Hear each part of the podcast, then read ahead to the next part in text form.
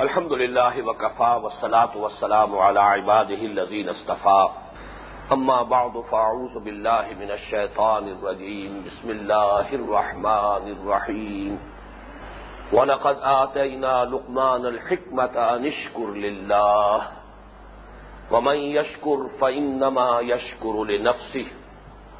ومن كفر فإن الله غني حميد وَإِذْ قَالَ لُقْمَانُ لِابْنِهِ وَهُوَ يَعِظُهُ يَا بُنَيَّ لَا تُشْرِكْ بِاللَّهِ إِنَّ الشِّرْكَ لَظُلْمٌ عَظِيمٌ وَوَصَّيْنَا الْإِنسَانَ بِوَالِدَيْهِ حملته أمه وهنا على وهن وفصاله في عامين أن اشكر لي ولوالديك إلي المصير وَإِن جَاهَدَاكَ عَلَىٰ أَن تُشْرِكَ بِي مَا لَيْسَ لَكَ بِهِ عِلْمٌ فَلَا تُطِعْهُمَا وَصَاحِبْهُمَا فِي الدُّنْيَا مَعْرُوفًا وَاتَّبِعْ سَبِيلَ مَنْ أَنَابَ إِلَيَّ ثُمَّ إِلَيَّ مَرْجِعُكُمْ فَأُنَبِّئُكُم بِمَا كُنتُمْ تَعْمَلُونَ يا بني إنها إن تك مثقال حبة من خردل فتكن في صخرة أو في السماوات أو في الأرض يأت بها الله. إن الله لطيف خبير. يا بني أقم الصلاة وأمر بالمعروف وانه عن المنكر واصبر على ما صابك إن ذلك من عصم الأمور. ولا تصعر خدك للناس ولا تمش في الأرض مرحا. إن الله لا يحب كل مختال فخور. واقصد في مشيك واغضض من صوتك. إن أنكر الأصوات لصوت الحمير. صدق الله العظيم. رب اشرح لي صدري ويسر لي أمري واحلل عقدة من لساني يفقه قولي. اللهم ربنا الهمنا رشدنا واعذنا من شرور انفسنا اللهم ارنا الحق حقا وارزقنا اتباعه وارنا الباطل باطلا وارزقنا اجتنابه. آمین یا رب العالمین آج ہم اللہ کا نام لے کر مطالعہ قرآن حکیم کے جس منتخب نصاب کا ہم سلسلے وار مطالعہ کر رہے ہیں، اس کے حصہ اول کے درس سالس کا آغاز کر رہے ہیں۔ کچھ حسن اتفاق سے جیسے سورت العصر اور آیت البر کے بارے میں چار چار تمہیدی باتیں ابتدا نوٹ کرائی گئی تھیں۔ اسی طرح یہاں بھی چار تمہیدی باتیں ہیں کہ جن کو نوٹ کر لیا جائے۔ سب سے پہلے یہ کہ ہمارا پہلا درس ایک سورت پر مشتمل تھا، سورت العصر۔ دوسرا درس ایک آیت پر مشتمل تھا، آیت البر۔ اگرچہ حجم کے اعتبار سے وہ آیت سورت العصر سے ساڑھے تین گنا زیادہ ہے۔ اب آج کا جو ہمارا درس ہے، جس کا آج آغاز ہو رہا ہے اصل میں، تکمیل تو متعدد نشستوں میں ہو سکے گی۔ یہ آٹھ آیات پر مشتمل ایک رکوع ہے۔ یہ اس طرح چونکہ ہمارے اس سلسلہ دس میں پہلی مرتبہ آ رہی ہے، لہذا اس کے حوالے سے بھی چند باتیں نوٹ کر لیں۔ قرآن حکیم کی چھوٹی صورتیں تو ایک ایک رکوع پر مشتمل ہے چنانچہ سب سے پہلی صورت سورت الفاتحہ ایک رکوع پر مشتمل ہے۔ اگرچہ یہ سورہ مبارکہ جو ہے، ان تقسیموں سے یہ بلندر ہے، ماورا ہے۔ لیکن یہ کہ آخری پارا جو ہے پارا ام کے نام سے جو مشہور و معروف ہے، اس کی کل سینتیس صورتیں ہیں اور ان میں سے پینتیس جو ہے وہ ایک ایک رکوع پر مشتمل ہے رکوع سے مراد یہ ہے کہ ایک رکعت میں، نماز میں قرآن حکیم کا جتنا حصہ پڑھا جانا چاہیے، تاکہ سلسلہ مضمون منقطع نہ ہو۔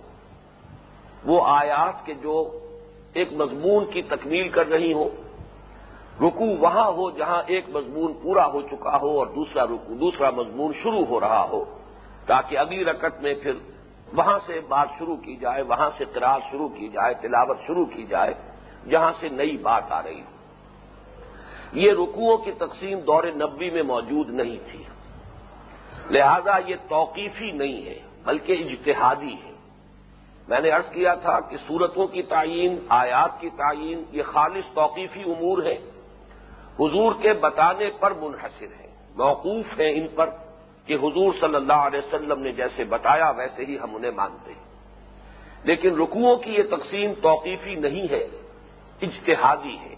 اور یہاں اجتہادی کا لفظ میں اس کے اصل لغوی سینس میں استعمال کر رہا ہوں۔ اجتہاد کہتے ہیں بڑی محنت صحیح اور جوہد کسی کام کے لیے مشقت جھیلنا۔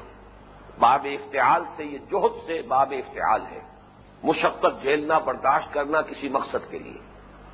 اور خاص طور پر یہ لفظ میں نے اس لیے چنا ہے کہ اس میں کوئی شک نہیں کہ یہ جو رکوعوں کی تقسیم کی گئی ہے، یہ بڑی محنت کے ساتھ کی گئی ہے۔ اس میں غور و فکر بہت شامل ہے۔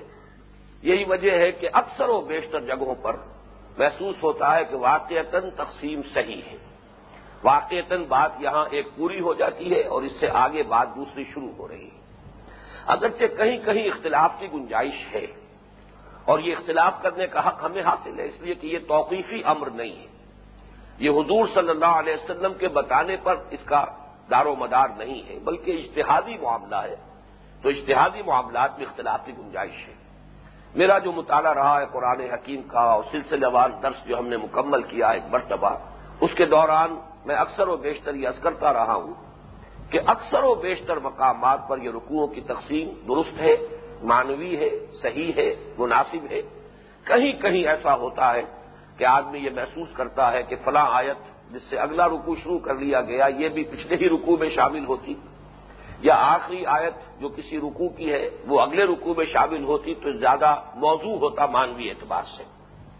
لیکن یہ کہ جیسا کہ میں نے عرض کیا، اس میں ہمیں حق حاصل ہے اس اختلاف کا اس لیے کہ یہ توقیفی معاملہ نہیں ہے، بلکہ اشتہادی معاملہ ہے۔ اگرچہ میں نے یہاں ایک اپنے سامنے نقشہ مرتب کر کے رکھا ہوا ہے، قرآن حکیم کی صورتیں ایک سو چودہ، ان کی یہ تقسیم کہ پینتیس صورتیں سورہ فاتحہ کے علاوہ ایک ایک رکوعوں پر مشتمل ہے اور یہ سب آخری پارے میں ہے سورہ آبد سے شروع ہوتا ہے، ایک ایک رکوعوں کا سلسلہ سورتوں کا، اور پھر وہ سورت الناس پر جا کر ختم ہوتا ہے۔ اس سے پہلے بیس صورتیں ہیں تسلسل کے ساتھ جو دو دو رکوعوں پر مشتمل ہیں۔ دو صورتیں آخری پارے میں شامل ہیں، گیارہ صورتیں انیسویں پارے کی ہیں۔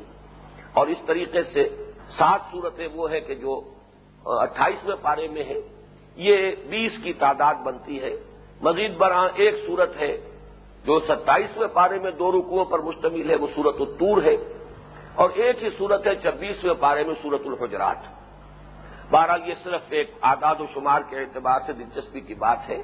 اس کے اندر سوائے اس کے کہ ہم یہ سمجھیں کہ ترتیب مصحف میں یہ بات ملحوظ رکھی گئی ہے بائی اینڈ لارج بحثیت مجموعی، کہ سب سے بڑی صورت سورہ بقرہ چالیس رکوعوں پر مشتمل، یہ بالکل آغاز میں رکھی گئی ہے۔ اور چھوٹی صورتیں جو ایک ایک رکوع پر مشتمل ہے، وہ آخر میں رکھی گئی ہیں۔ کیونکہ یہ رکوعوں کے بارے میں اس وقت گفتگو ہو گئی ہے اور جو اس کے بعد ایک اور تقسیم جو ہے مصحف کی، جو پاروں کی تقسیم ہے، تیس پاروں پر یہ مصحف مشتمل ہے۔ کیونکہ ہمارے اس درس قرآن کے سلسلے میں کوئی ایک پارا جو ہے تسلسل کے ساتھ زیر درس نہیں آنے والا، گویا کہ یہ اصطلاح ہمارے ہاں اس سلسلے درس میں استعمال نہیں ہوگی۔ لہذا میں مناسب سمجھتا ہوں کہ اس کے بارے میں بھی چند باتیں کسی مرحلے پر عرض کر دوں۔ یہ جو تیس پاروں میں قرآن مجید کی تقسیم ہے، یہ غیر توقیفی بھی ہے، غیر اجتہادی بھی۔ اس میں تو معلوم ہوتا ہے کوئی محنت، کوئی مشقت، کوئی اصول، کوئی مانوی تقسیم کسی بھی پہلو سے کسی بھی بات کو مد نظر نہیں رکھا گیا، بلکہ جس شخص نے بھی یہ تقسیم کی ہے، واللہ عالم کون تھا کہ اس نے اس کے پاس کوئی مصحف تھا جس میں اس نے صفات گن کر برابر برابر، سوائے اس کے کہ پارہ ہم تو ذرا مختلف ہے، وہ طویل ہے، باقی سب کو برابر برابر صفات میں تقسیم کر دیا ہے۔ نتیجہ یہ نکلا ہے کہ بعض جگہوں پر یہ تقسیم بڑی ڈھونڈی ہے۔ اس لیے کہ صورتوں کی فصیلیں توڑ دی گئی۔ ہیں چودواں پارا جو مشہور ہے روبا ماں یہ روبا ماں کا لفظ جو ہے، یہ سورہ ہجر کی دوسری آیت کا پہلا لفظ ہے۔ تو عجیب تقسیم ہے وہاں پر کہ سورہ ہجر کی ایک آیت جو ہے وہ تیرہویں پارے میں ہے۔ اور دوسری آیت سے چودواں پارا شروع ہو رہا ہے۔ تو واقعہ یہ ہے کہ یہ تقسیم جو ہے پاروں کی، یہ میں نے الفاظ استعمال کیے تھے، غیر توقیفی تو ہے ہی۔ غیر اجتہادی بھی ہے، اس میں کوئی محنت جو نہیں کی گئی، بلکہ یہ کہ ایسے ہی خالص آربیٹریریلی بالکل الٹپ تقسیم کی گئی ہے۔ یہی وجہ ہے کہ اکثر عرب ممالک میں جو مصف تباہ ہوتے ہیں، ان میں یہ پاروں کی تقسیم موجود ہی نہیں ہے۔ ہم ہندوستان، پاکستان کے جو عام قاری ہیں، اکثر و بیشتر گھبرا جاتے ہیں کہ جب کہیں باہر کے چھپے ہوئے نسخے قرآن مجید کے ہمارے سامنے آئے، ان میں یہ تقسیم نہیں ہوتی۔ البتہ حال ہی میں جو سعودی عرب میں ایک بہت بڑا ادارہ قائم ہوا ہے، قرآن مجید کے تباعت اور اشاعت کا، مجمع، ملک فہد کا مجمع مشہور ہے وہ اس نام سے۔ اس نے جو لاکھوں کی تعداد میں ایک مصف تباہ کر کے عام کیا ہے، اس کو پھیلایا ہے۔ تقریباً ہر حاجی کو وہ ہدیتن دیتے ہیں۔ بہت عمدہ کاغذ پر، بہت ہی اعلیٰ آرٹ پیپر ہے، بہت عمدہ طباعت ہے۔ ان کا معاملہ یہ ہے کہ انہوں نے یہ پاروں کی تقسیم تو رکھی ہے۔ لیکن یہ ہے کہ اس میں کچھ تصحیح کر دی ہے۔ چنانچہ چودواں پارا ان کا سورہ ہجر کی پہلی آیت سے شروع ہوتا ہے۔ وہ روبا ماہ سے شروع نہیں ہوگا، بلکہ سورہ ہجر کے آغاز سے شروع ہو جاتا ہے۔ یہ اصلاح بھی کی ہے۔ مزید انہوں نے رکوعوں کی تقسیم بھی نہیں کی، بلکہ ہر پارے کو دو حزبوں میں تقسیم کیا ہے۔ گویا کہ وہاں اگرچہ پارے بھی ہیں اجزا جز، تیس جز ہے۔ اور تیس جز جو ہے وہ ساٹھ احزاب پر مشتمل ہے پھر ہر حزب کو انہوں نے تقسیم کیا ہے، جیسے ہمارے ہاں ہوتا ہے روبا اور نصف اور پھر سلاسا انہوں نے ہر حزب کو تقسیم کیا ہے چار حصوں میں کہ ربع حزب ہے، یہ نصف حزب ہے، یہ سلاست اور با حزب ہے اور یہاں حزب مکمل ہو گیا۔ گویا کہ ہر پارے کے انہوں نے اس طرح آٹھ حصے کیے۔ لیکن یہ بھی صرف تلاوت کے لیے ہے، ظاہر بات ہے کہ اس میں بھی مانوی تقسیم کو پیش نظر نہیں رکھا جا سکتا۔ تو یہ صرف ایک عام دلچسپی کی بات تھی جو میں نے آپ حضرات کے سامنے بیان کر دی۔ اب جو بقیہ تین تمہیدی امور ہیں، ان کے لیے مناسب یہ ہے کہ پہلے ہم ان آیات مبارکہ کا ایک رواں ترجمہ اپنے سامنے لے آئیں تاکہ اس کے حوالے سے پھر وہ بقیہ تین باتوں کا سمجھنا آسان ہو۔ اب آپ ٹیکسٹ پر نگاہ جمائیں۔ ولقت آتے نا لکمان الحکمہ ہم نے لکمان کو حکمت دانائی عطا کی۔ انشکر للہ، کہ کر شکر اللہ کا۔ ومن یشکر، اور جو کوئی شکر کرتا ہے، جو شکر کرے گا کئی نما یشکر نفسی تو وہ شکر کرے گا اپنے ہی لیے، اپنے ہی فائدے کو۔ ومن کفرا اور جو ناشکری کرے گا، کفران نعمت کی روش اختیار کرے گا فعن اللہ غنی حمید تو یقیناً اللہ تو غنی ہے، بے نیاز ہے۔ اسے کسی شکر کی احتیاج نہیں ہے۔ حمید ہے، اپنی ذات میں خود محمود ہے۔ اسے حمد کی بھی ضرورت نہیں ہے۔ وہ اس قال لکمان البن ہی اور یاد کرو جبکہ کہا تھا لکمان نے اپنے بیٹے سے وہ ہوا یعز ہوں اور وہ اسے نصیحت کر رہے تھے۔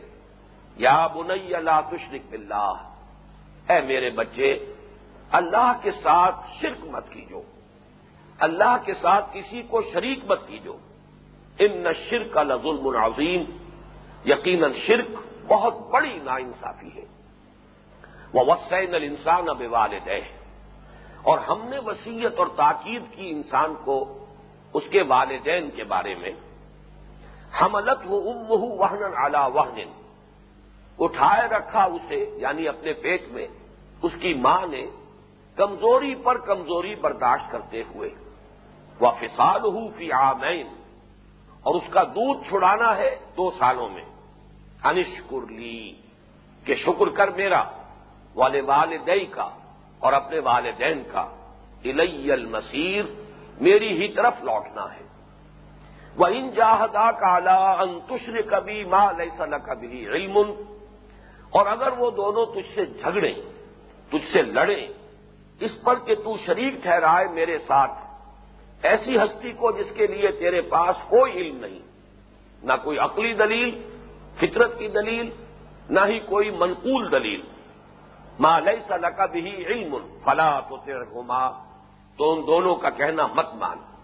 وہ صاحب ہما پھر دنیا معروفہ اور ان کے ساتھ دنیا میں رہ، بھلے طور پر۔ وہ طب سبیل امن انا بائی لیا اور پیروی کر اس کے راستے کی۔ جس نے میری طرف رخ کر لیا ہو۔ سما الیا مرجی پھر میری ہی طرف تم سب کا لوٹنا ہے۔ فنب حکم بیما کن تم کا پھر میں تمہیں جتلا دوں گا جو کچھ کہ تم سب کرتے رہے تھے۔ یا وہ نہیں آئے میرے بچے ان نہا ان تکو مسکال حبت من خردل، اگر ہو وہ یعنی نیکی یا بدی، رائی کے دانے کے ہم وزن۔ فتکن فی سفرتن پھر ہو وہ کسی چٹان میں، او فی سماوات یا آسمانوں میں، او فل الارض یا زمین میں، یا طب اللہ اللہ اسے لے آئے گا۔ ان اللہ لطیف الخبیر یقیناً اللہ تعالی بہت باریک بین ہر شے سے باخبر ہے۔ یا بنیا، اے میرے بچے حقیم الصلاح نماز کو قائم رکھ، وامر بالمعروف، نیکی کا حکم دیتا رہے بنہان المنکر بدی سے روکتا رہے۔ وصبر علامہ صابق اور صبر کر اس پر کہ جو کچھ تجھ پر بیتے۔ جو تجھ پر آئے اسے جھیل۔ ان نظال کا من عزم الامور، یقیناً یہ بڑے ہمت کے کاموں میں سے ہے۔ ولا تو شاعر خد کا دناس اور اپنے گالوں کو بد پھلا لوگوں کے لیے یعنی غرور اور تکبر کے ساتھ۔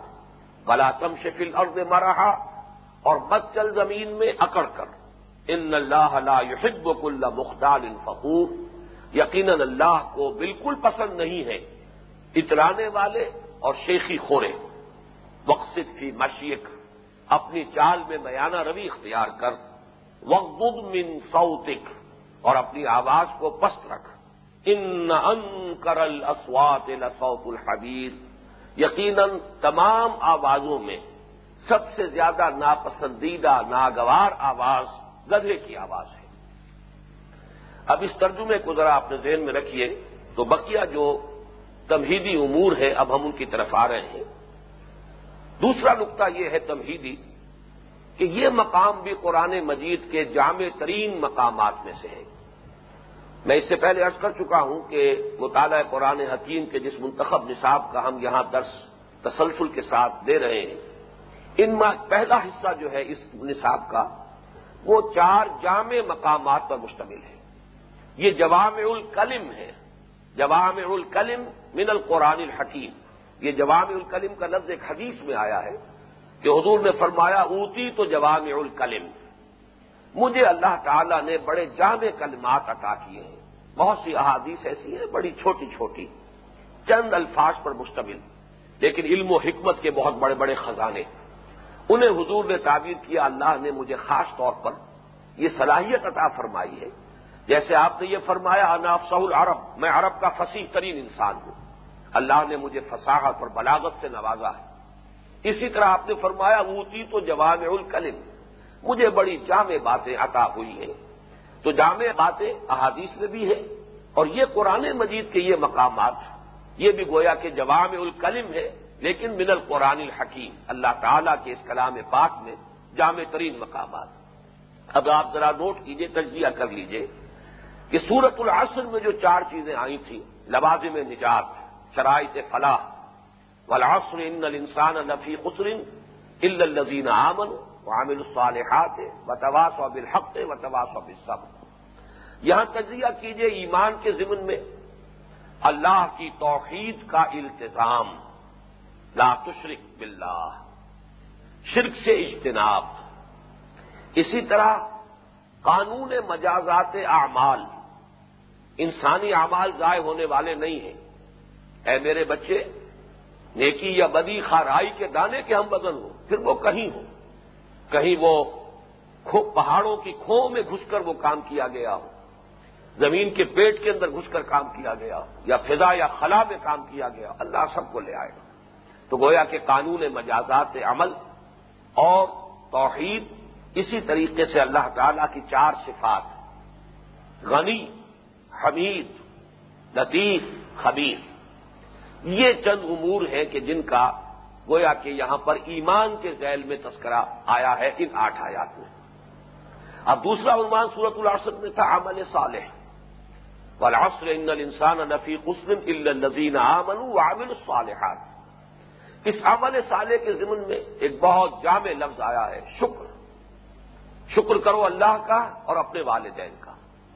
پھر یہ اقامت الصلاح، نماز قائم کرو۔ یا بنئی آقم الصلاح۔ پھر حلم اور توازو بجائے تکبر کے توازو ہو۔ بجائے اس کے کہ انسان کج ادائی اختیار کرے اور تکبر کا اظہار کرے توازو ہونا چاہیے۔ اسی طریقے سے میانہ روی، یہ گویا کہ انسانی شخصیت کے اس کے بڑے تکمیلی اوصاف شمار کیے جا سکتے ہیں۔ بڑی میچور شخصیتوں کے اندر یہ توازو اور حلم اور میانہ روی جیسے اوصاف پیدا ہوتے ہیں۔ تواسی بالحق جو سورت العصر کا تیسرا عنوان ہے۔ اس کے ضمن میں یہاں قرآن مجید کی ایک اہم اصطلاح ہمارے سامنے آ گئی۔ امر بالمعروف نہیں انل منکر یا بولے یاقم اصطلاح بامر بالمعروف ونہار المنکر۔ اور جو چوتھی بات تھی سورت العصر میں وہ تواس و صبر وہ بھی یہاں موجود ہے وصبر علامہ سابق اور پھر صبر کر اور جھیل، جو بھی تجھ پر بیتے اسے برداشت ہے معلوم ہوا وہی چار امور جو سورت العصر میں تھے۔ وہی چار امور جن میں سے تین سراہت اور ایک مقدر تھا، وہ آیت البر میں سامنے آئے۔ وہی چار امور سراہت کے ساتھ، چاروں کے چاروں یہاں بھی موجود ہیں۔ اسی اعتبار سے ان کو بھی جوام الکلم میں شمار کیا گیا اور یہ ہمارے اس منتخب نصاب کے حصہ اول کا موضوع ترین درس سالس ہے۔ اب آئیے تیسری بات، تمہیدی بات۔ ان آٹھ آیات کا مضمون کیا ہے؟ اس کا عنوان کیا ہے؟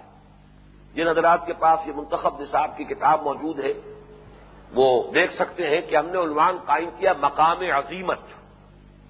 اصل میں یہ تدریجی ترقی ہو رہی ہے۔ تدریجی ارتقا ہو رہا ہے۔ سورت العصر کے ذیل میں میں نے عرض کیا تھا کہ ایک بیس لائن ہے۔ وہ جو گراف کا ایک تصور ہے، بیس لائن ہے، پھر یہ کہ بلندی ورٹیکل لائن کے ساتھ اس کی بلندی کا معاملہ آتا ہے، اس کی کمیت کا معاملہ آتا ہے۔ ایمان، عمل سال تواسب الگ تواسب صبر۔ یہ بیس لائن ہے سورت العصر۔ اس سے ذرا اونچا مقام آیا، وہ ہے حقیقت بر و تقوا یہ گویا کہ بلندر مقام ہے۔ پھر اس سے اوپر بلندر مقام آیا۔ مقام عظیمت۔ یہ چونکہ اسی انہی آیات مبارکہ میں لفظ آیا ہے، ان نظال کا من عزم لوگوں ہمت کے کام، عظیمت کے کام ال العظم لوگوں کے کرنے کے کام۔ چوتھا درس آئے گا ہمارا، اور وہ سورہ حامی میں سیدہ کی چھ آیات پر مشتمل ہے، یا سات آیات پر۔ اس کا عنوان ہے حفظ عظیم بڑا نصیب، بہت اونچا مقام۔ یہ بھی در حقیقت اس درس کے اندر وہ لفظ موجود ہے۔ کہ یہ وما یلقاہا الا الذین صبروا وما یلقاہا الا ذو حظ عظیم تو حز عظیم بڑا نصیب اللہ کی طرف سے جسے بڑا نصیب عطا ہوا، بہت بڑا جس کا رتبہ ہے۔ تو یہ تدریجن اصل میں ارتقا ہو رہا ہے اس منتخب نصاب کے حصے اول میں جو جامع ہم نے دروس شامل کیے ہیں۔ لیکن اس کا ذیلی عنوان جو ہے اس منتخب نصاب والی کتاب میں آپ نے نوٹ کیا ہوگا حکمت قرآنی کی اساسات۔ قرآن کا بنیادی فلسفہ کیا ہے؟ وہ کن پریمسز پر اپنے فلسفے کو بلڈ کرتا ہے؟ پھر یہ کہ لفظ فلسفہ، لفظ حکمت میں فرق کیا ہے؟ اس پر تفصیلی گفتگو بعد میں ہوگی۔ لیکن یہاں نوٹ کر لیجیے کہ ہمارے اس تیسرے دس کا عنوان مقام عظیمت اور حکمت قرآنی کی اساسات۔ وہ بنیادی مقدمات کیا ہیں جن پر قرآن اپنی حکمت کو، اپنی وسڈم کو، اپنے فلسفے کو اٹھاتا ہے، تعمیر کرتا ہے، اس کی عمارت کو۔ اور اس میں خاص طور پر ایک نقطہ نوٹ کیجیے کہ ان آیات میں اس حقیقت کا بہت ہی عمدگی کے ساتھ اس بات کیا گیا ہے کہ قرآن حکیم کی جو بنیادی تعلیمات ہیں، وہ فطرت انسانی کے ساتھ پوری مطابقت رکھتی فطرت انسانی میں اس کی اساسات موجود ہیں۔ فطرت انسانی کی ہی در حقیقت ایک مکمل تعبیر اور اس کی مزید تشریح اور توضیع ہے وہ تمام تعلیمات کے جو قرآن مجید ہمارے سامنے پیش کر رہا ہے۔ تو یہ بہت اہم نقطہ ہے۔ یہ ان آٹھ آیات کا موضوع قرار پایا۔ اب آئیے چوتھا نقطہ۔ آیت البر میں آپ کو یاد ہے کہ حقیقت بر و تقوا پر جو بحث ہوئی وہ ایک خاص واقعے کے پس منظر میں ہوئی۔ ایک خاص واقعہ اس کے پس منظر میں تھا، شان نزول میں، اور وہ واقعہ تھا تحویل قبلہ۔ یہاں جو مقام عظیمت کی وضاحت ہو رہی ہے، یا قرآن مجید کی تعلیمات کا فطرت انسانی کے عین مطابق ہونا ثابت کیا جا رہا ہے، یا حکمت قرآنی کی جو احساسات یہاں معین کی جا رہی ہیں، ان آٹھ آیات میں، تو ان کے پس منظر میں ایک شخصیت ہے، وہ شخصیت ہے حضرت لقمان کی۔ تو یہاں ہمیں چاہیے ذرا کہ حضرت لقمان کے بارے میں، ان کی شخصیت کے بارے میں چند باتیں نوٹ کر لیں۔ حضرت لقمان کی شخصیت کے بارے میں ایک معاملہ تو مختلف فی ہے، جس میں کچھ اختلاف ہے۔ ایک معاملہ متفق علیہ ہے، جس پر پورا اتفاق ہے۔ اختلافی معاملہ یہ ہے کہ یہ کون تھے اور کس زمانے میں تھے۔ ایک رائے یہ ہے کہ ان کا تعلق عرب باعدہ سے ہے۔ یہ عرب کی اقوام کو تین حصوں میں تقسیم کیا گیا ہے۔ ایک وہ قدیم زمانے کی عرب اقوام جن کا اب نام و نشان مٹ چکا۔ وہ ماضی کے ددلکوں میں گم ہو چکی۔ قوم عاد، قوم سمود ان کو کہتے ہیں عرب باعدہ مٹ جانے والے عرب۔ پھر ایک ہے عرب عاربہ۔ وہ عرب کے جو ابھی باقی ہے جن کی نسلیں موجود ہیں، اور وہ اصل عرب ہیں۔ یعنی جب سے انسانی تاریخ کا علم حاصل ہے، وہ عرب، جزیرہ نمایاں عرب ہی میں مقیم تھے۔ چنانچہ یمن سے جو قبیلے نکلے ہیں، وہ جو سد معارف جب ٹوٹا ہے اور جو سیلاب آیا ہے عظیم اور بڑی تباہی آئی ہے، پھر قبائل جو نکلے ہیں، اوس اور خدرت کے قبائل بھی انہی میں سے یہ عرب عاربہ کہلاتے ہیں، جو ہمیشہ سے عرب میں آباد تھے، جب سے تاریخ انسانی معلوم ہے۔ اور تیسرا حصہ ہے عرب مستعربہ وہ عرب کے جو اصل عرب نہیں ہے عرب ہو گئے۔ چنانچہ قریش جو ہے، خود حضور صلی اللہ علیہ وسلم کا جو خاندان ہے، آپ کا جو قبیلہ ہے، وہ اصل عرب نہیں ہے، اس لیے کہ حضرت ابراہیم علیہ السلام کی نسل سے ہیں آپ۔ حضرت ابراہیم عراق میں پیدا ہوئے، پھر انہوں نے اپنا مستقل مسکن جو ہے، وہ فلسطین میں رکھا۔ وہ تو اپنے ایک بیٹے کو لا کر یہاں آباد کر دیا۔ ربنا انی اسکن تو منظریتی بے وادن غیر ان دبیت کل محرم حضرت اسماعیل کی نسل یہاں آباد ہوئی۔ تو یہ عرب مستعربہ کہلاتے ہیں۔ بہرحال یہ تو ایک معلوماتی شے تھی۔ ایک رائے یہ ہے کہ حضرت لقمان عرب ہے عرب تھے اور عرب باعدہ میں سے تھے۔ اور اس میں بھی دو رائے ہیں۔ ایک تو یہ کہ قوم عاد جن سے جس شخص سے چلی ہے، جد امجد، ان کا نام عاد تھا۔ عاد کا ایک بیٹا شداد، جس نے وہ جنت بنائی تھی جو ابھی حال ہی میں، جو عمان کے علاقے میں جو ایکٹیویشن ہو رہی ہے، اور اس میں وہ شہر نکل آیا ہے، جس کے تیس ستون ہیں۔ تیرا مذات العماد النتی لم یخلق مسلوحات البلاد۔ تو وہ جو شہر جس نے آباد کیا تھا، جسے شداد کی جنت کہتے ہیں، وہ آد کا بیٹا تھا۔ تو ایک رائے یہ ہے کہ آد ہی کے دوسرے بیٹے یہ لکمان تھے، یہ بہت نیک تھے، سلیم الفطرت تھے، حکیم تھے، دانا تھے۔ اور پھر یہ کہ شداد کے بعد ان کی حکومت قائم ہوئی۔ ایک دوسری رائے جو اسی رائے کا دوسرا حصہ ہے، وہ یہ ہے کہ در حقیقت قوم عاد پر حضرت حود علیہ السلام کے زمانے میں جب عذاب الہی آیا، تو جو اہل ایمان بچ گئے تھے، حضرت حود کے ساتھی، ان میں سے کچھ وہ تھے کہ جو جزیرہ نمایاں عرب کے شمال مغرب کی طرف چلے گئے، اور وہ آج ثانیہ کہلاتے ہیں، قوم سمود انہی سے ابری ہے، ان میں حضرت سالے بھیجے گئے۔ کچھ ان میں سے لوگ وہ تھے جو یمن میں جا کر آباد ہو گئے۔ اس یمن میں جو حکومت قائم کی ہے آج کے بچے کچے لوگوں نے، اہل ایمان نے ان میں ایک بادشاہ حضرت لقمان نام کے ہوئے۔ گویا کہ یہ دو رائے ہوئی، لیکن ان دونوں کو جمع کر لیجیے کہ اس رائے کی روح سے پھر حضرت لقمان عرب باعدہ اس سے تعلق رکھتے ہیں۔ یہ رائے مشہور مورخ اور صاحب مغازی محمد ابن اسحاق نے پیش کی ہے۔ ہمارے اس زمانے میں بھی دو بڑے محقق جو اشخاص گزرے ہیں، اہل علم و فضل، ان دونوں نے اس رائے کو قبول کیا ہے۔ چنانچہ مولانا سید سلیمان ندوی رحمۃ اللہ علیہ نے ارض القرآن، ان کی ایک بڑی مارکت الارا علمی کتاب ہے، اس میں اسی رائے کی تصویر کی ہے۔ اسی طرح مولانا حفظ الرحمان سوہاروی جن کی بڑی عمدہ کتاب ہے قصص القرآن، انہوں نے بھی اسی رائے کو ترجیح دی ہے۔ ایک رائے تو بہرحال یہ ہے، لیکن دوسری رائے وہ ہے کہ زیادہ تر روایات جو ہمیں ملتی ہیں، وہ اس دوسری رائے کی جانب اشارہ کرتی ہیں۔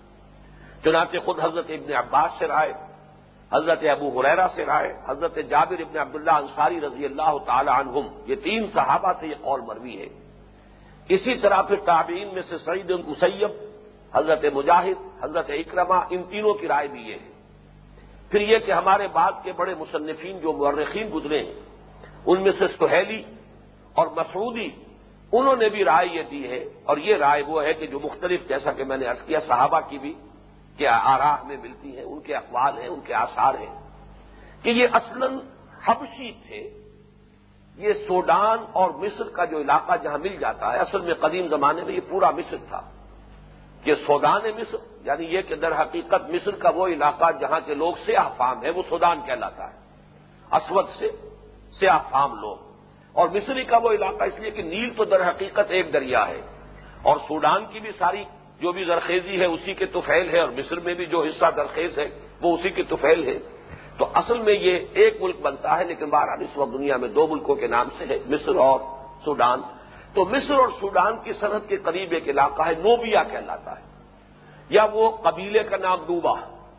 تو یہ نوبا کے قبیلے سے تعلق رکھنے والے، نوبیا کے رہنے والے تھے، لیکن یہ پھر نقل مکان کر کے یہ جو علاقہ ہے جس کو ایلا کہتے ہیں، اقبا یعنی جو جو خلیج اقبا جاتی ہے، بحر احمد جب دو حصوں میں تقسیم ہو جاتا ہے، خلیج سویس، وہ مغرب کی طرف، شمال مغرب کی طرف بڑھ رہی ہے، اور خلیج اقبا جو شمال مشرق کی طرف۔ تو اس کے مشرقی ساحل پر آ کر یہ آباد ہو گئے تھے۔ اس لیے ان کے اقوال، ان کی باتیں جو ہے، اہل عرب میں پھر مشہور ہو گئی جو روایات صحابہ سے ملتی ہیں اور تابعین سے، ان میں یہ بھی سراہت ہے کہ سیاہ فام تھے، نہایت پستہ قد تھے، بڑے موٹے موٹے ہوٹ تھے، پیشے کے اعتبار سے بڑھئی تھے۔ یعنی یہ کہ دنیاوی اعتبار سے جو چیزیں سمجھی جاتی ہیں، کسی کے کمی اور حقارت کی، وہ ساری چیزیں ان میں بتمام و کمال موجود تھیں، لیکن نہایت حکیم اور دانا انسان۔ یہ اللہ تعالیٰ کی دین ہوتی ہے جس کو چاہے نواز دے۔ اس اعتبار سے وہ حدیث میں جب آج میں سوچ رہا تھا تو وہ حدیث پھر دین میں آئی کہ حضور نے فرمایا ہے کہ اللہ کے کچھ بندے ایسے بھی ہوتے ہیں جو کسی محفل میں بار نہ پا سکیں، کوئی ان سے رشتہ کرنا پسند نہ کرے۔ کہیں سفارش کرے تو کوئی ان کی بات سن کر نہ دے۔ لیکن اللہ کے ہاں ان کا یہ مقام ہوتا ہے کہ اگر کہیں بھولے سے کسی بات پر قسم کھا بیٹھے تو اللہ ان کی قسم کی لاج رکھتا ہے۔ یہی گویا کہ ایک مثال ہے، پستہ قدمی ہے، جیسے حضرت بلال رضی اللہ تعالی عنہ، اب وہ بھی حبشی تھے، سیاہ فام تھے۔ لیکن یہ کہ یہ حضرت لقمان تو نہ صرف یہ کہ حبشی اور سیاہ فام، بلکہ نہایت پستہ قد اور بڑے موٹے موٹے ہوٹوں والے۔ اور پھر یہ کہ پیشے کے اعتبار سے بڑھئی، لیکن اللہ نے حکمت اور دانائی انہیں عطا کی۔ بہرحال یہ تو تھا ان کی شخصیت کے بارے میں جو اختلافی امر ہے کہ یہ کہاں کے رہنے والے ہیں، کس زمانے سے متعلق ہیں۔ یہ جو دوسری رائے ہے اس رائے میں ان کا زمانہ معین کیا ہے تقریباً ایک ہزار برس قبل مسیح، حضرت داؤد علیہ السلام کے زمانے میں۔ ان کے ہم عصر ہیں، لیکن ان سے ان کا کوئی رابطہ، کوئی تعلق، کوئی ان کے ساتھ جو ہے، ان کے قریبی مراسم کا کوئی کہیں ذکر نہیں ہے۔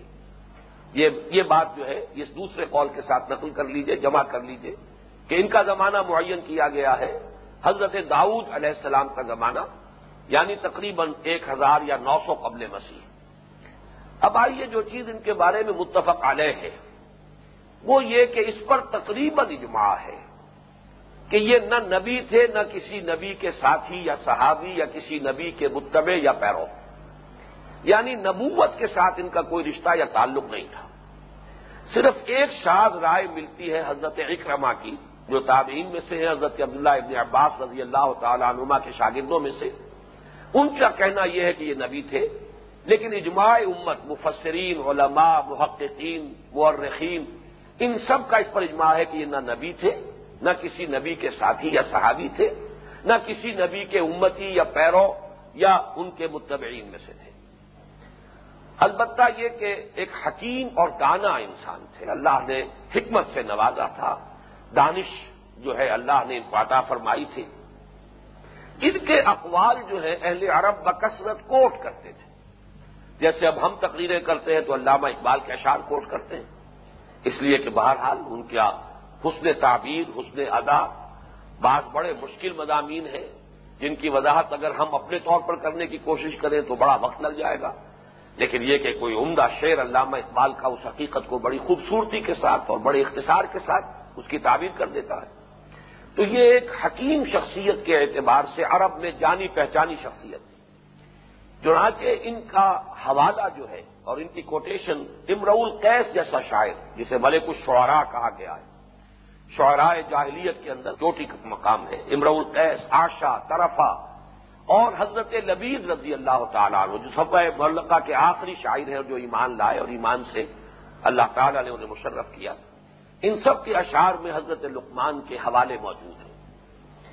ایک اور واقعہ ملتا ہے، وہ بھی بہت دلچسپ ہے کہ ہجرت سے تین سال قبل حضور صلی اللہ علیہ وسلم ایام حج میں جو مختلف لوگ آئے ہوئے تھے عرب کے کونے کونے سے اور مقیم تھے مینا کی وادی میں، تو وہاں آپ دعوت و تبلیغ کے لیے گھوم رہے تھے کہ ایک مدنی شخص سے ملاقات ہوئی، سوید ابن سامت، یہ ان کا نام تھا۔ یہ مدینے سے جو لوگ آئے تھے حج کے لیے ان میں سے تھے۔ حضور نے ان کے سامنے اپنی نبوت کا پیغام، اپنی دعوت رکھی۔ تو اس نے کہا سوید ابن ثابت نے کہ میرے پاس حکمت ہے، دانائی ہے۔ میرے پاس بھی ایک عمدہ پیغام ہے۔ حضور نے فرمایا، کیا ہے؟ پیش کروں تو انہوں نے پھر کو اپنی جیب سے کچھ اور آنکھ نکالے اور وہ صحیفہ لقمان تھا۔ اس میں سے کچھ انہوں نے پڑھ کر سنائی، دانائی کی باتیں۔ یہ ہے دانش اور یہ ہے علم اور حکمت کی باتیں جو میرے پاس ہیں۔ حضور نے تحسین فرمائی کہ ہاں عمدہ باتیں ہیں، اچھی باتیں ہیں، بہت پیاری باتیں ہیں۔ لیکن میرے پاس اس سے بہتر ایک شہ ہے جو میں تمہارے سامنے پیش کر رہا ہوں۔ اب سوید ابن ثابت نے کہا کہ پیش کیجیے وہ کیا ہے؟ تو حضور نے صلی اللہ علیہ وسلم پھر قرآن مجید کی قرآب کی اور تلاوت فرمائی اور قرآن مجید کی آیات اس کو سنائی۔ اس پر اس شخص نے تحسین بھی کی، مانا کہ یہ یقیناً برتر کلام ہے، یہ یقیناً آلہ ہے، یہ تعلیم یقیناً رتبے میں اس تعلیم سے بلندر ہے کہ جو صحیح لقمان میں میرے پاس ہے۔ یہ سوید ابن سامت اگرچہ واپس چلے گئے، کچھ یقین کے ساتھ نہیں کہا جا سکتا کہ یہ ایمان لائے تھے یا نہیں۔ صحابہ میں ان کا شمار نہیں۔ اس لیے کہ واپس مدینے جانے کے کچھ ہی دنوں بعد جنگ معاش ہوئی اور اس میں یہ بھی قتل ہو گئے۔ اس اعتبار سے انہیں صحابہ میں تو شریک نہیں کیا جاتا، لیکن بہرحال تحسین اور تصویر جو ہے قرآن مجید کی انہوں نے جس انداز میں کی ہے اس سے یہ کہ گمان ہوتا ہے کہ اللہ تعالیٰ نے انہیں دولت ایمان سے نواز دیا ہوگا۔ باقی یہ بات کہ حضرت لقمان صرف حکیم تھے، دانا تھے، نبی نہیں تھے، نہ خود نبی تھے، نہ کسی نبی کے صحابی یا ساتھی تھے، نہ کسی نبی کے امتی یا متبعین میں سے تھے۔ یہ بات خود ان آٹھ آیات میں، جو اس کی داخلی جو شہادت ہے، وہ میرے نزدیک سب سے زیادہ فیصلہ کن ہے۔ اس سے ثابت ہوتا ہے کہ وہ نبی نہیں تھے۔ وہی باتیں انہوں نے بیان کی ہیں جو صرف عقل و فطرت سے متعلق ہیں۔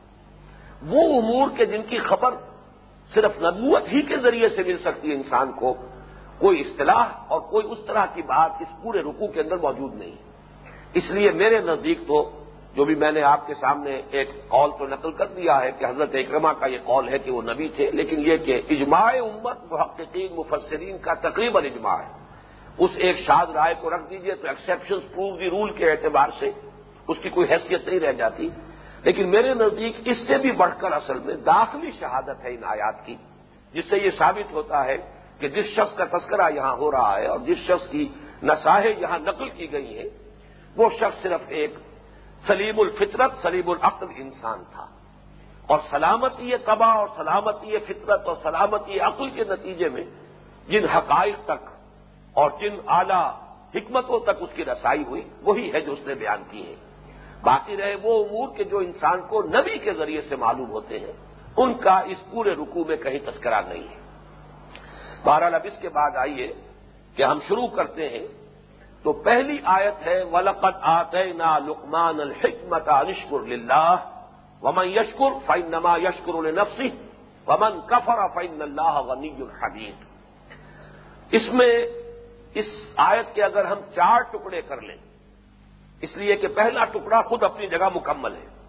ولقت آتے نا لکمان الحکمہ دوسرا ٹکڑا انشکر للہ تیسرا ٹکڑا وہ میں یشکر فائن نما یشکر نفسی اور چوتھا ٹکڑا وبن کفرا فائن اللہ غنی الحمید تو چار حصوں میں اس آیا مبارکہ پر ہم اپنا مطالعہ جو ہے اب ذرا گہرائی میں اتر کر جو غور و فکر کرنا ہے، تدبر کا اپنی بساط کے مطابق جو حق ادا کرنا ہے وہ ان چار حصوں میں ہوگا۔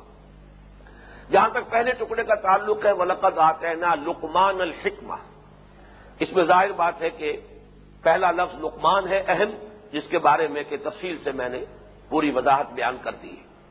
اب دوسرا لفظ ہے جو بہت اہم ہے، وہ حکمت کا لفظ ہے۔ حکمت کیا ہے؟ فلسفے سے کس اعتبار سے مختلف ہے؟ اور اس کے اصول اور مبادی کیا ہیں؟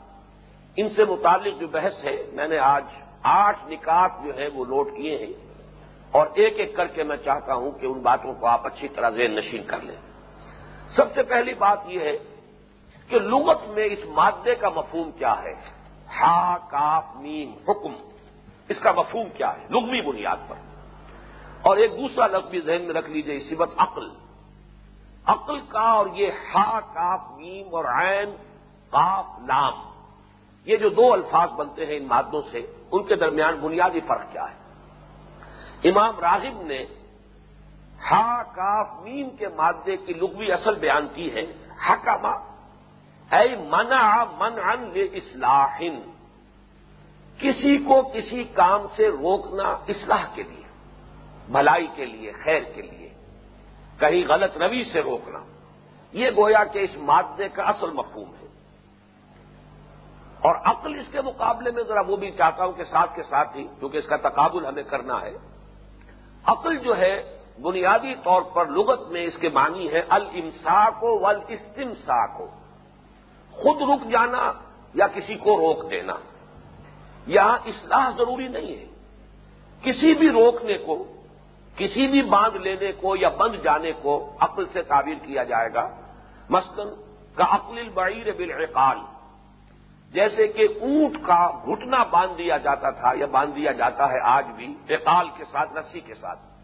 اقال وہ جو اہل عرب اپنے سر پر باندھتے ہیں، اور آج کل تو عمرا ہو اور ملوک ہو، سلاطین تو ان کے تو اقال جو ہے بڑے سنہری ہوتے ہیں، بہت قیمتی ہوتے ہیں۔ لیکن اصل میں یہ عرب تمدن میں اس کی اصل بنیاد کیا ہے؟ کہ بدو جب سفر کرتا تھا اونٹ پر، تو ایک رسی اس کے سر پر بندی رہتی تھی۔ جہاں وہ اترا، اب وہ اونٹ کو کچھ باندھنا بھی چاہتا ہے کہ بھاگ نہ جائے۔ لیکن یہ کہ بالکل کسی جگہ پر کھڑا بھی رکھنا نہیں چاہتا، بلکہ چاہتا ہے کہ کچھ نہ کچھ ادھر ادھر سے، کوئی کیکر کا درخت ہے، کوئی اور جھاڑی ہے، وہاں سے جا کر کچھ، وہ ناشتہ کر لے، کچھ اپنا پیٹ بھرے۔ تو وہ ایک اس کا پاؤں، اس کو گھٹنے کے اوپر سے اس کو موڑ کر اور گھٹنے کے گرد وہ رسی باندھ دیتا تھا۔ اب وہ گویا کہ اونٹ تین ٹانگوں کے اوپر کھڑا ہے۔ ایک ٹانگ اس کی بندی ہوئی۔ وہ اچھل اچھل کر، اچک اچک کر ادھر چلا گیا، ادھر چلا گیا۔ باہر بھاگ نہیں سکتا، کہیں دوڑ کر نہیں جا سکتا۔ اب جب آگے اس نے سفر شروع کرنا ہے دوبارہ، تو وہ رسی وہاں سے کھولتا تھا اور اپنے سر پر باندھ دیتا تھا۔ سر پر ظاہر بات ہے کوئی امامہ بھی ہے۔ اور چاہے وہ ہوا میں جبکہ وہ سفر کر رہا ہو، اڑ نہ جائے، اسی رسی سے وہ اپنے امامے کو اپنے سر پر کس لیتا تھا۔ نیچا اترتا تھا اسی رسی سے وہ اپنے اونٹ کا گھٹنا باندھ دیتا تھا۔ یہ اقال ہے۔ تو اقال سے اونٹ کا گھٹنا باندھ دینا یہ عقل ہے۔ اسی طریقے سے عقل مر اتوشا رہا عورت نے اپنے بال گوند لیے، باندھ لیے۔ ورنہ بال جو ہے پریشان ہوں گے، ہوا کے اندر اڑیں گے۔ یہ گوندنا باندھنا اس کے لیے بھی لفظ استعمال ہوتا ہے. عقلت مر اتو شاہ رہا اسی طریقے سے وکیل الحس نے معقل، جس کی جمع معقل ہے. کوئی ایسا قلعہ ہے جس کے گرد بڑی اونچی فصیل ہے، گویا کہ بہت محفوظ. اسے بھی معقل کہتے تھے. بندی ہوئی جگہ یعنی جس کے گرد پورا پورا حساب موجود ہے اور حفاظت کا سامان ہے. اب یہ جو دو لفظ آئے، حکم اور عقل، ان دونوں میں جو بنیادی فرق ہے اسے نوٹ کر لیجیے. دونوں میں ایک شے مشترک ہے، روکنا۔ روکنا یا رکنا۔ لیکن عقل نے مذرت ظاہری یا مذرت مادی یا مذرت فوری سے بچنا یا بچانا۔ اور حکم کا لفظ آئے گا، مذرت مانوی یا مذرت اخلاقی۔ کسی برائی سے روکنا یا رک جانا۔ کسی مذرت سے کہ جو انجام کار کے اعتبار سے مذرت بخش ہے۔ ایک چیز تو وہ ہے کہ فوری طور پر آپ کو تکلیف پہنچا دے گی، مادی طور پر۔ اس سے تو ہر شخص بچے گا۔ یہ کام عقل کا ہے۔ ایک ہے کہ جو ذرا دور جا کر اس کا نقصان ظاہر ہوگا۔ ہو سکتا ہے فوری طور پر تو وہ لذت بخش ہو۔ سینشل گریٹیفیکیشن آپ کو حاصل ہو رہی ہے تلسس لیکن یہ کہ ذرا آگے چل کر اس کے جو آثار ظاہر ہوں گے، اس کے جو عواقب اور نتائج آئیں گے، وہ مذرت بخش ہوں گے، وہ نقصان دہ ہوں گے۔ اس سے بچنا اور اس سے رکنا یہ حکم ہے جبکہ محض روکنا یا رک جانا کسی بھی شے سے بالخصوص جو مادی اور فوری طور پر مذرت کا سبب بن رہی ہو، یہ عقل کا کام ہے۔ اقول قولی حاضہ وسطر اللہ علی ولکم ولسائر المسلمین والمسلمات۔